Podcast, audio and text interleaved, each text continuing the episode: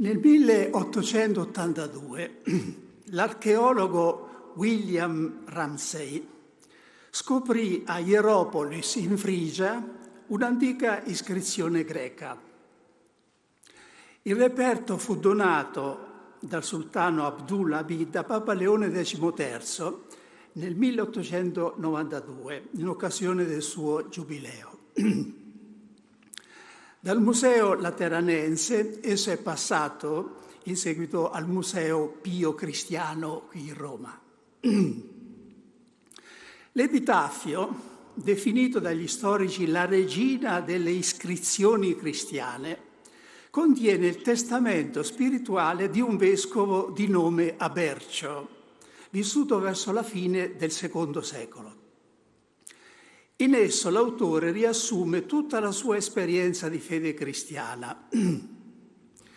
Lo fa nel linguaggio imposto in quel tempo dalla disciplina dell'arcano, cioè usando metafore, espressioni di cui solo i cristiani conoscevano il senso per non esporre la fede al dileggio e alla persecuzione. Ascoltiamo la parte che ci interessa più da vicino di questa iscrizione. Io, di nome Abercio, sono discepolo del casto pastore dagli occhi grandi, che pasce greggi di pecore per monti e per piani. Egli mi insegnò le scritture degne di fede, mi mandò a Roma a contemplare la reggia e vedere una regina dalle vesti e dalle calzature d'oro. Io vidi colà un popolo che porta un, un fulgido sigillo. Visitai anche la pianura della Siria e tutte le sue città e oltre l'Eufrate Nisibi. Dovunque trovai dei fratelli.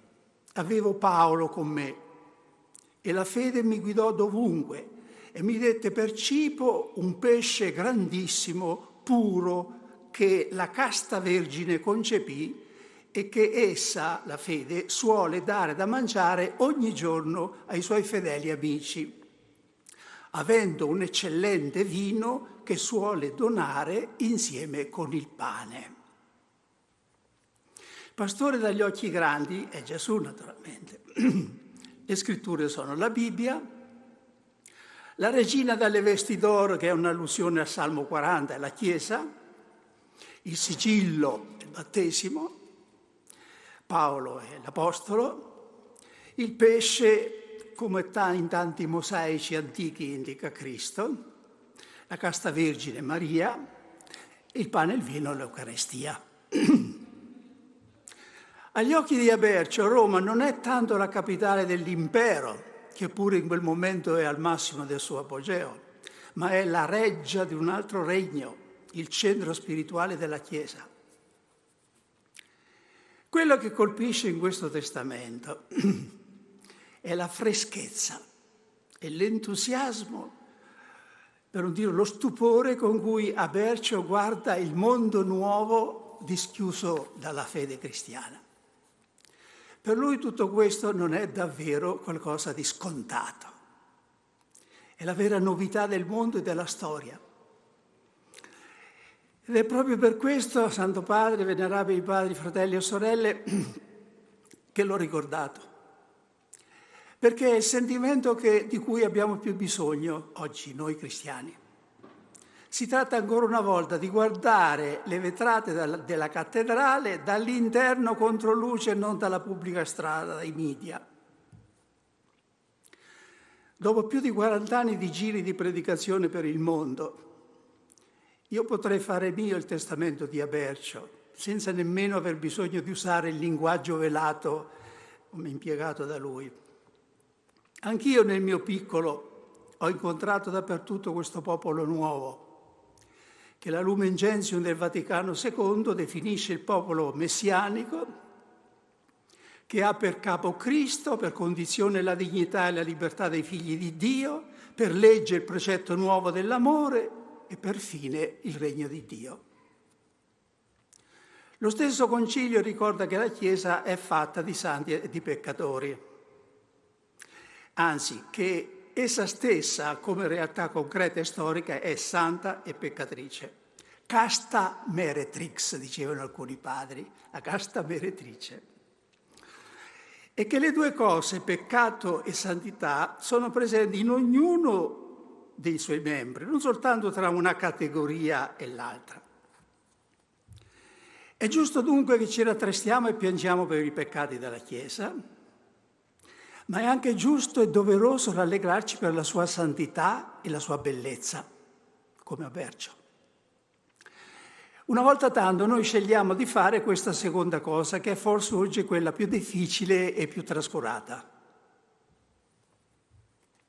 Torniamo al testo di Galati che stiamo commentando.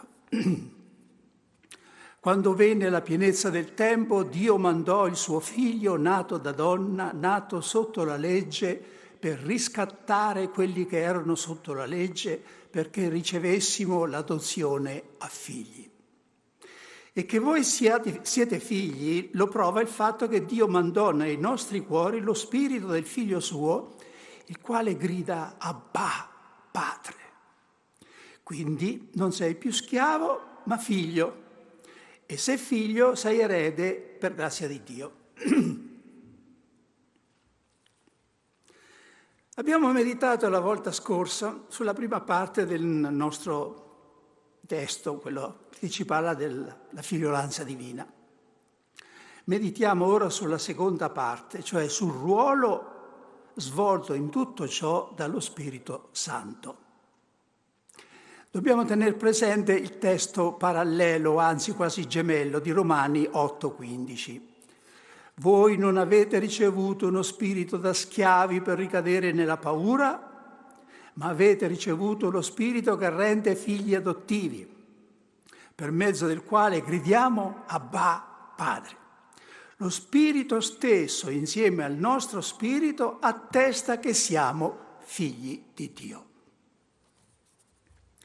Parlavo la volta scorsa dell'importanza della parola di Dio per assaporare la dolcezza di sapersi figli di Dio e sperimentare che Dio è davvero il nostro papà tenerissimo. San Paolo ci dice ora che c'è un altro mezzo senza del quale anche la parola di Dio sarebbe insufficiente, lo Spirito Santo. San Bonaventura termina il suo trattato itinerario della mente a Dio con una frase allusiva, misteriosa, per gli addetti al lavoro si direbbe. Dice, questa sapienza mistica segretissima nessuno la conosce se non chi la riceve, nessuno la riceve se non chi la desidera, nessuno la desidera se non è infiammato nell'intimo dallo Spirito Santo mandato da Cristo sulla terra. In altre parole, noi possiamo desiderare di avere una conoscenza viva di essere figli di Dio e di farne l'esperienza, ma ottenere tutto ciò è opera soltanto dello Spirito Santo. Lo Spirito Santo attesta che siamo figli di Dio che significano queste parole? Non si può trattare certamente di una specie di attestato esterno giuridico come nelle adozioni umane, no? una specie di certificato del battesimo. No? Se lo Spirito è la prova che siamo figli di Dio, se Egli lo attesta al nostro Spirito, non può essere qualcosa che avviene da qualche parte, ma di cui noi non abbiamo alcun sentore, alcuna conferma. Purtroppo è così che noi siamo portati a pensare. Sì, nel battesimo siamo diventati figli di Dio, membri di Cristo, l'amore di Dio è stato effuso nei nostri cuori, tutto quello che si vuole, ma tutto questo per fede, senza che nulla si smuova dentro di noi. Creduto con la mente, ma non vissuto con il cuore. Come cambiare questa situazione? La risposta ce la dà l'Apostolo, ce l'ha data, lo Spirito Santo. Non soltanto lo Spirito Santo che abbiamo ricevuto nel battesimo, ma quello che dobbiamo ricevere ogni giorno, perché lo Spirito attesta ora, non solo ha attestato un giorno nel battesimo, che siamo figli di Dio.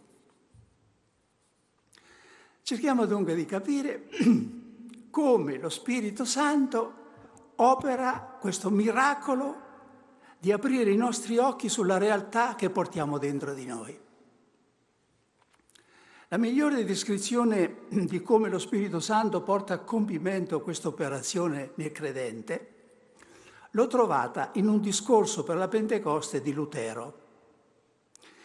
Seguiamo con lui il criterio paolino di esaminare tutto e ritenere ciò che è buono. E in questo caso è buono. Finché l'uomo dice vive nel regime di peccato, sotto la legge, Dio gli appare un padrone severo, uno che si oppone al soddisfacimento dei suoi desideri eh, con quei suoi perentori tu devi, tu non devi. Non devi desiderare la donna d'altri, non devi desiderare la donna d'altri. In questo stato l'uomo accumula nel cuore un sordo rancore contro Dio. Lo vede come l'avversario della sua felicità, al punto che se dipendesse da lui sarebbe ben felice che Dio non esistesse. Venerabili padri, fratelli e sorelle, se tutto questo ci sembra una ricostruzione esagerata, una esagerazione tipicamente luterana, da grandi peccatori, che però non ci riguarda da vicino, bene, guardiamoci dentro. Osserviamo cosa sale dal fondo oscuro del nostro cuore davanti a una volontà di Dio o a un'obbedienza che attraversa i nostri piani. Nei corsi di esercizi spirituali che ho occasione di predicare, io sono solito proporre ai partecipanti di sottoporsi a una specie di test psicologico personale. Invito a domandarsi quali sentimenti, quali associazioni di idee sorgono spontaneamente in me, prima di ogni riflessione, quando recitando il Padre nostro arrivo alle parole sia fatta la tua volontà. Non è difficile accorgersi che inconsciamente si collega la volontà di Dio a tutto ciò che è spiacevole, doloroso, a tutto ciò che costituisce una prova, un'esigenza di rinuncia, un sacrificio, a tutto ciò, insomma, che può essere visto come mutilante la nostra libertà e lo sviluppo individuale.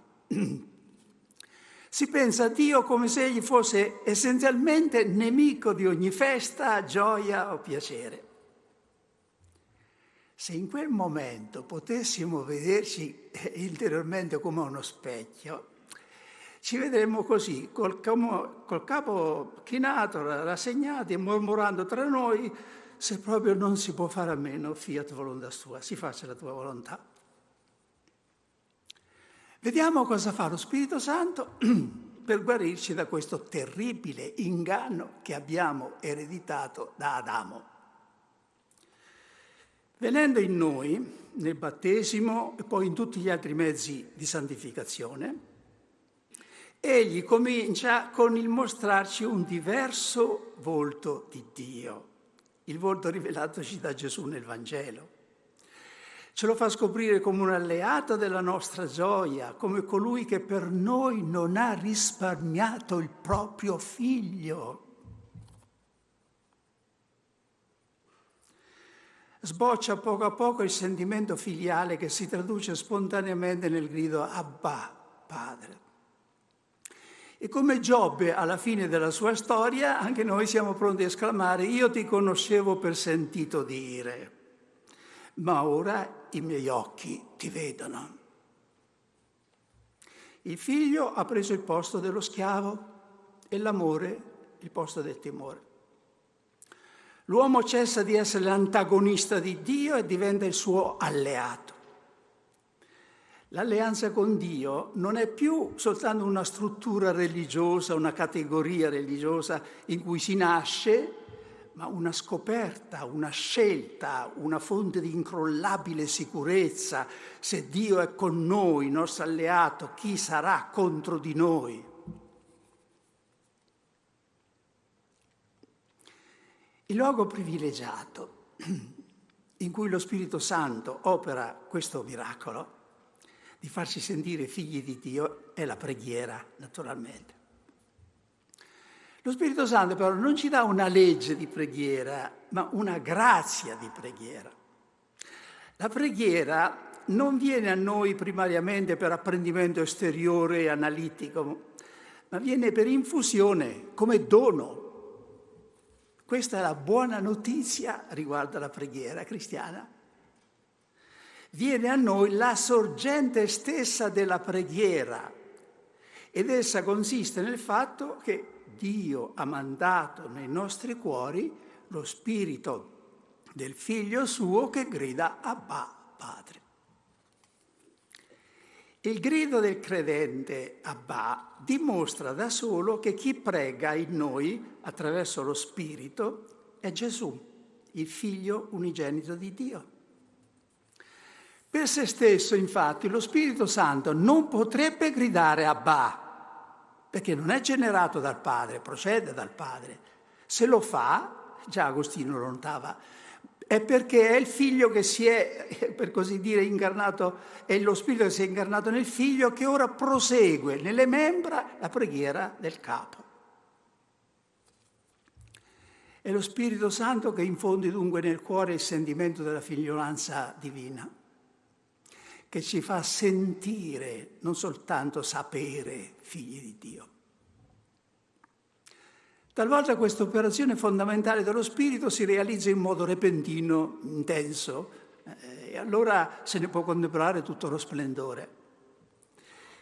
In occasione di un ritiro, di un sacramento ricevuto con particolare disposizione, di una parola di Dio ascoltata con cuore disponibile, o in occasione della preghiera per l'effusione dello Spirito, il cosiddetto battesimo nello Spirito, L'anima è inondata di una luce nuova, nella quale Dio le si rivela in un modo nuovo, come Padre.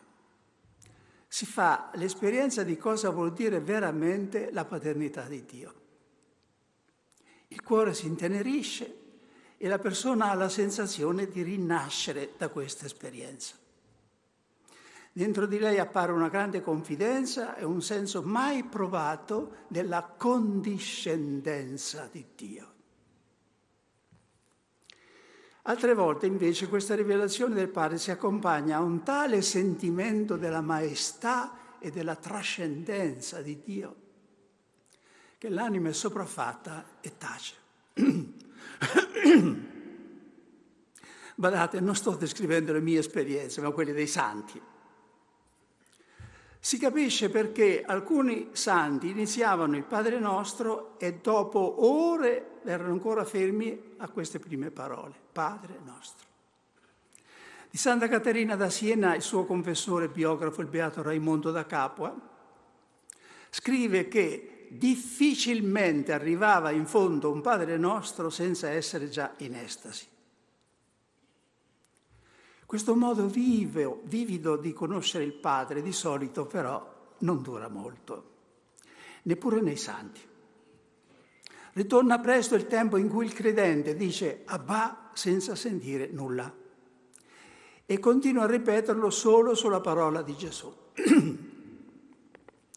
È il momento allora di ricordare che quanto meno quel grido rende felice chi lo pronuncia, tanto più rende felice il Padre che lo ascolta, perché è fatto di pura fede e di abbandono.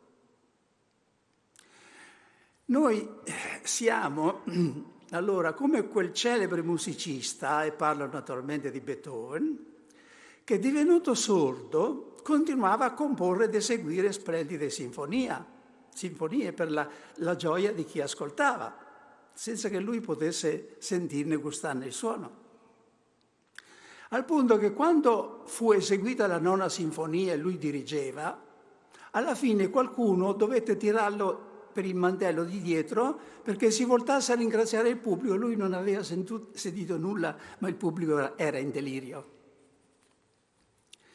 La sordità, anziché spegnere la sua musica, la rese più pura. E così fa anche l'aridità con la nostra preghiera, se perseveriamo in essa. Quando si parla dell'esclamazione Abba Padre, noi siamo soliti pensare solo a ciò che tale parola significa per chi lo pronuncia, cioè per ciò che riguarda noi. Non si pensa mai, o quasi mai, a ciò che essa significa per Dio che l'ascolta e a ciò che produce in lui. Non si pensa, insomma, alla gioia di Dio di sentirsi chiamare papà. Ma chi è padre sa cosa si prova a sentirsi chiamare così con l'inconfondibile tono di voce del proprio bambino o bambina. È come diventare padre ogni volta, perché ogni volta quel grido ti ricorda, ti fa accorgere che lo sei, e tocca la parte più recondita del tuo essere. Gesù lo sapeva, per questo così spesso si rivolge a Dio chiamandolo Abba. Noi diamo a Dio una gioia semplice e unica chiamandolo papà, la gioia della paternità. Il suo cuore, per usare le parole di Osea, si commuove dentro di lui, le sue viscere fremono di compassione al sentirsi chiamare così. E tutto questo lo possiamo fare anche quando non sentiamo nulla. È proprio questo tempo di apparente lontananza di Dio e di aridità che si scopre l'importanza dello Spirito Santo per la nostra vita di preghiera. Egli, non da noi non visto e non sentito, viene in soccorso della nostra debolezza, dice Paolo. Riempie le, nostre, le parole e i nostri gemiti del desiderio di Dio, di umiltà, di amore e colui che scruta i cuori sa quali sono i desideri dello Spirito. Lo Spirito Santo diventa allora la forza della nostra preghiera debole, la luce della nostra preghiera spenta, in una parola l'anima della preghiera cristiana. Davvero egli irriga ciò che è arido, come diciamo nella sequenza di Pentecoste. Tutto questo avviene per fede. Basta che io dica o pensi, Padre, tu mi hai donato lo spirito di Gesù, tuo figlio. Formando perciò un solo spirito con lui, io recito questo salmo, celebro questa santa messa o sto semplicemente in silenzio qui alla tua presenza. Voglio darti quella gloria e quella gioia che ti darebbe Gesù se fosse Lui a pregarti ancora dalla terra.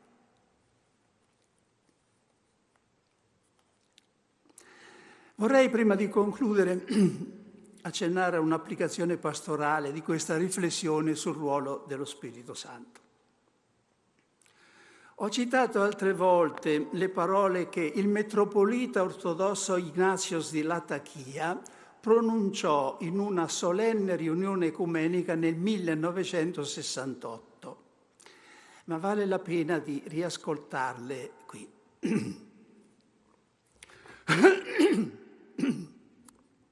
Senza lo Spirito Santo, Dio è lontano, il Cristo resta nel passato, il Vangelo è lettera morta, la Chiesa una semplice organizzazione, l'autorità una dominazione. La missione una propaganda, il culto una evocazione, l'agire cristiano una morale da schiavi. Ma con lo Spirito Santo il cosmo è sollevato e geme nel parto del regno, l'uomo lotta contro la carne, il Cristo è presente, il Vangelo è potenza di vita, la Chiesa segno di comunione trinitaria, l'autorità servizio liberatore, la missione una Pentecoste, la liturgia memoriale e anticipazione, l'agire umano è divinizzato. Dobbiamo fondare tutto sullo Spirito Santo. Non basta recitare un Pater Ave Gloria all'inizio delle nostre riunioni pastorali, per poi passare in fretta e furia all'ordine del giorno. Quando le circostanze lo permettono, bisogna rimanere per, un po' esposti allo Spirito Santo, dargli tempo di manifestarsi, sintonizzarci con Lui. Senza queste premesse, risoluzioni e documenti restano parole che si aggiungono a parole. Succede come nel sacrificio di Elia sul Carmelo. Elia radunò la legna, la bagnò sette volte, fece tutto quello che poteva e poi pregò il Signore di far scendere il fuoco dal cielo e consumare il sacrificio. Senza quel fuoco dall'alto tutto sarebbe rimasto soltanto legna umida. Sono cose che senza chiasso si cominciano a fare già nella Chiesa. Ho ricevuto quest'anno la lettera del parroco di una diocesi francese. Diceva, da quasi tre anni il nostro arcivescovo ci ha lanciati tutti nell'avventura missionaria e ha costituito una fraternità di missionari diocesani. Ci siamo proposti di vivere un ciclo di preparazione al battesimo nello Spirito. È stata un'esperienza bellissima, con 300 cristiani di tutta la diocesi insieme con l'arcivescovo. Poco dopo, tutte le 28 clarisse di un vicino monastero hanno chiesto di fare la stessa esperienza. Non si devono attendere risposte immediate e spettacolari. La nostra non è una danza del fuoco come quella dei sacerdoti di Baal sul Carmelo. I tempi e i modi sono noti a Dio. Ricordiamo la parola di Cristo ai suoi discepoli. Non spetta a voi conoscere tempi e momenti che il Padre ha riservato al suo potere, ma riceverete forza dallo Spirito Santo che scenderà su di voi e di me sarete testimoni a Gerusalemme, in tutta la Giudea, la Samaria e fino ai confini della terra. L'importante è chiedere e ricevere la forza dall'alto. Il modo di manifestarsi va lasciato a Dio. Questa necessità si impone particolarmente nel momento in cui la Chiesa si lancia nell'avventura sinodale. Su questo punto non c'è che da rileggere e meditare le parole pronunciate dal Santo Padre nell'omelia per l'apertura del Sinodo il 10 ottobre scorso. In essa esortava a prendersi, cito, un tempo per dare spazio alla preghiera, all'adorazione, a quello che lo Spirito Santo vuole dire alla Chiesa. Mi domando se almeno nelle assemblee plenarie di ogni circoscrizione, locale o universale, non sia possibile designare un animatore spirituale che organizzi tempi di preghiera e di ascolto della parola in margine alle riunioni.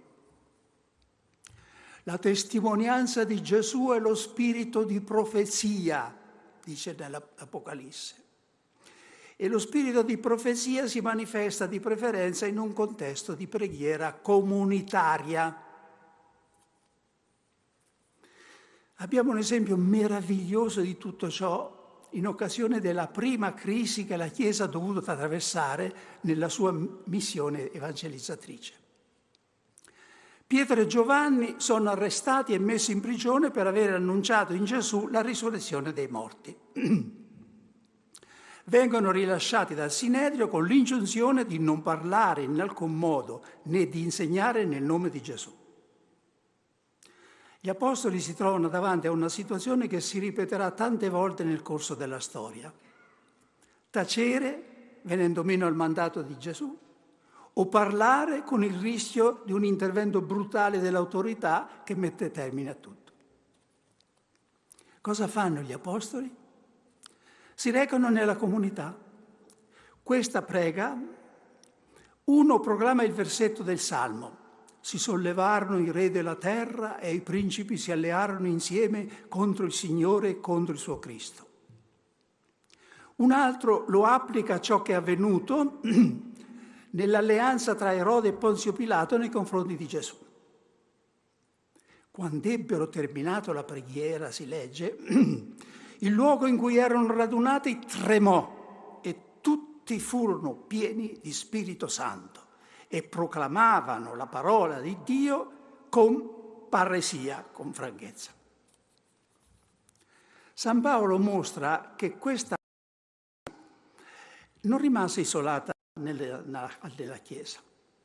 Scrive nella prima Corinti, quando vi radunate, uno ha un salmo, un altro ha un insegnamento, uno ha una rivelazione, uno ha il dono delle lingue, un altro quello di interpretarle.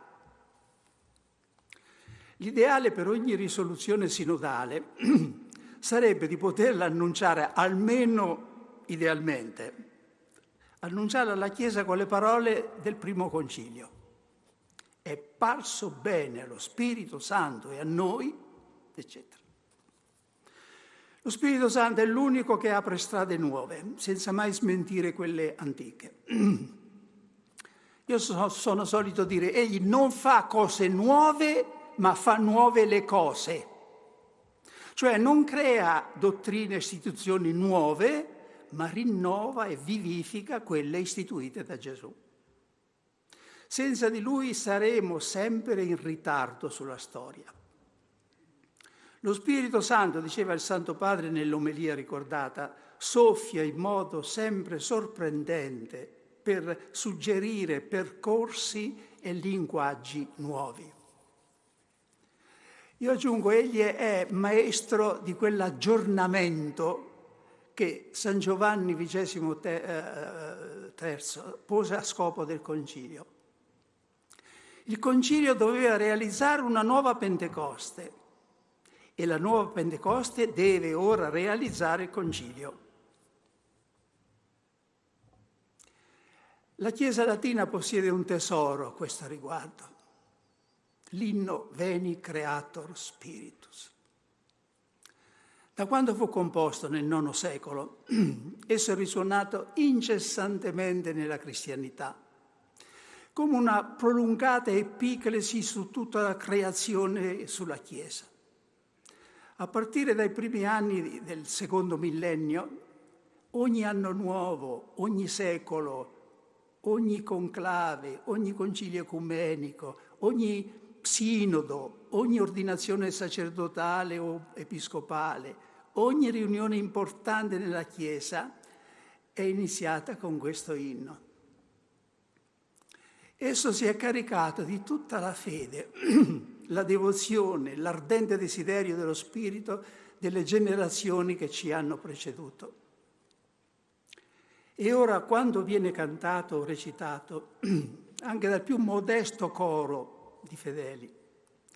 Dio lo ascolta così, con questa immensa orchestrazione che è la comunione dei santi. Vi chiedo la carità, venerabili padri, fratelli e sorelle, di alzarvi in piedi e di recitarlo con me adesso per invocare una nuova, rinnovata effusione dello Spirito Santo su di noi e su tutta la Chiesa.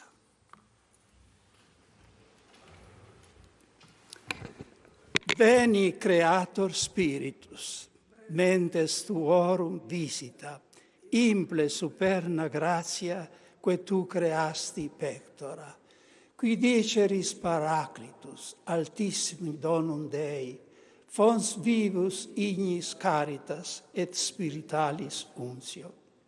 Tu septiformis munere, digitus paterne dextere, tu rite promissum patris, sermone ditans cultura. Accende lumen sensibus, infunde amorem cordibus, infirma nostri corporis, virtute firmans perpeti. Ostem repellas longius, pacenque dones protimus, ductore sicte previo, vitemus omne noxium. per te sciamus da patrem, noscamus atque filium, teque triusque spiritum credamus omni tempore. Amen.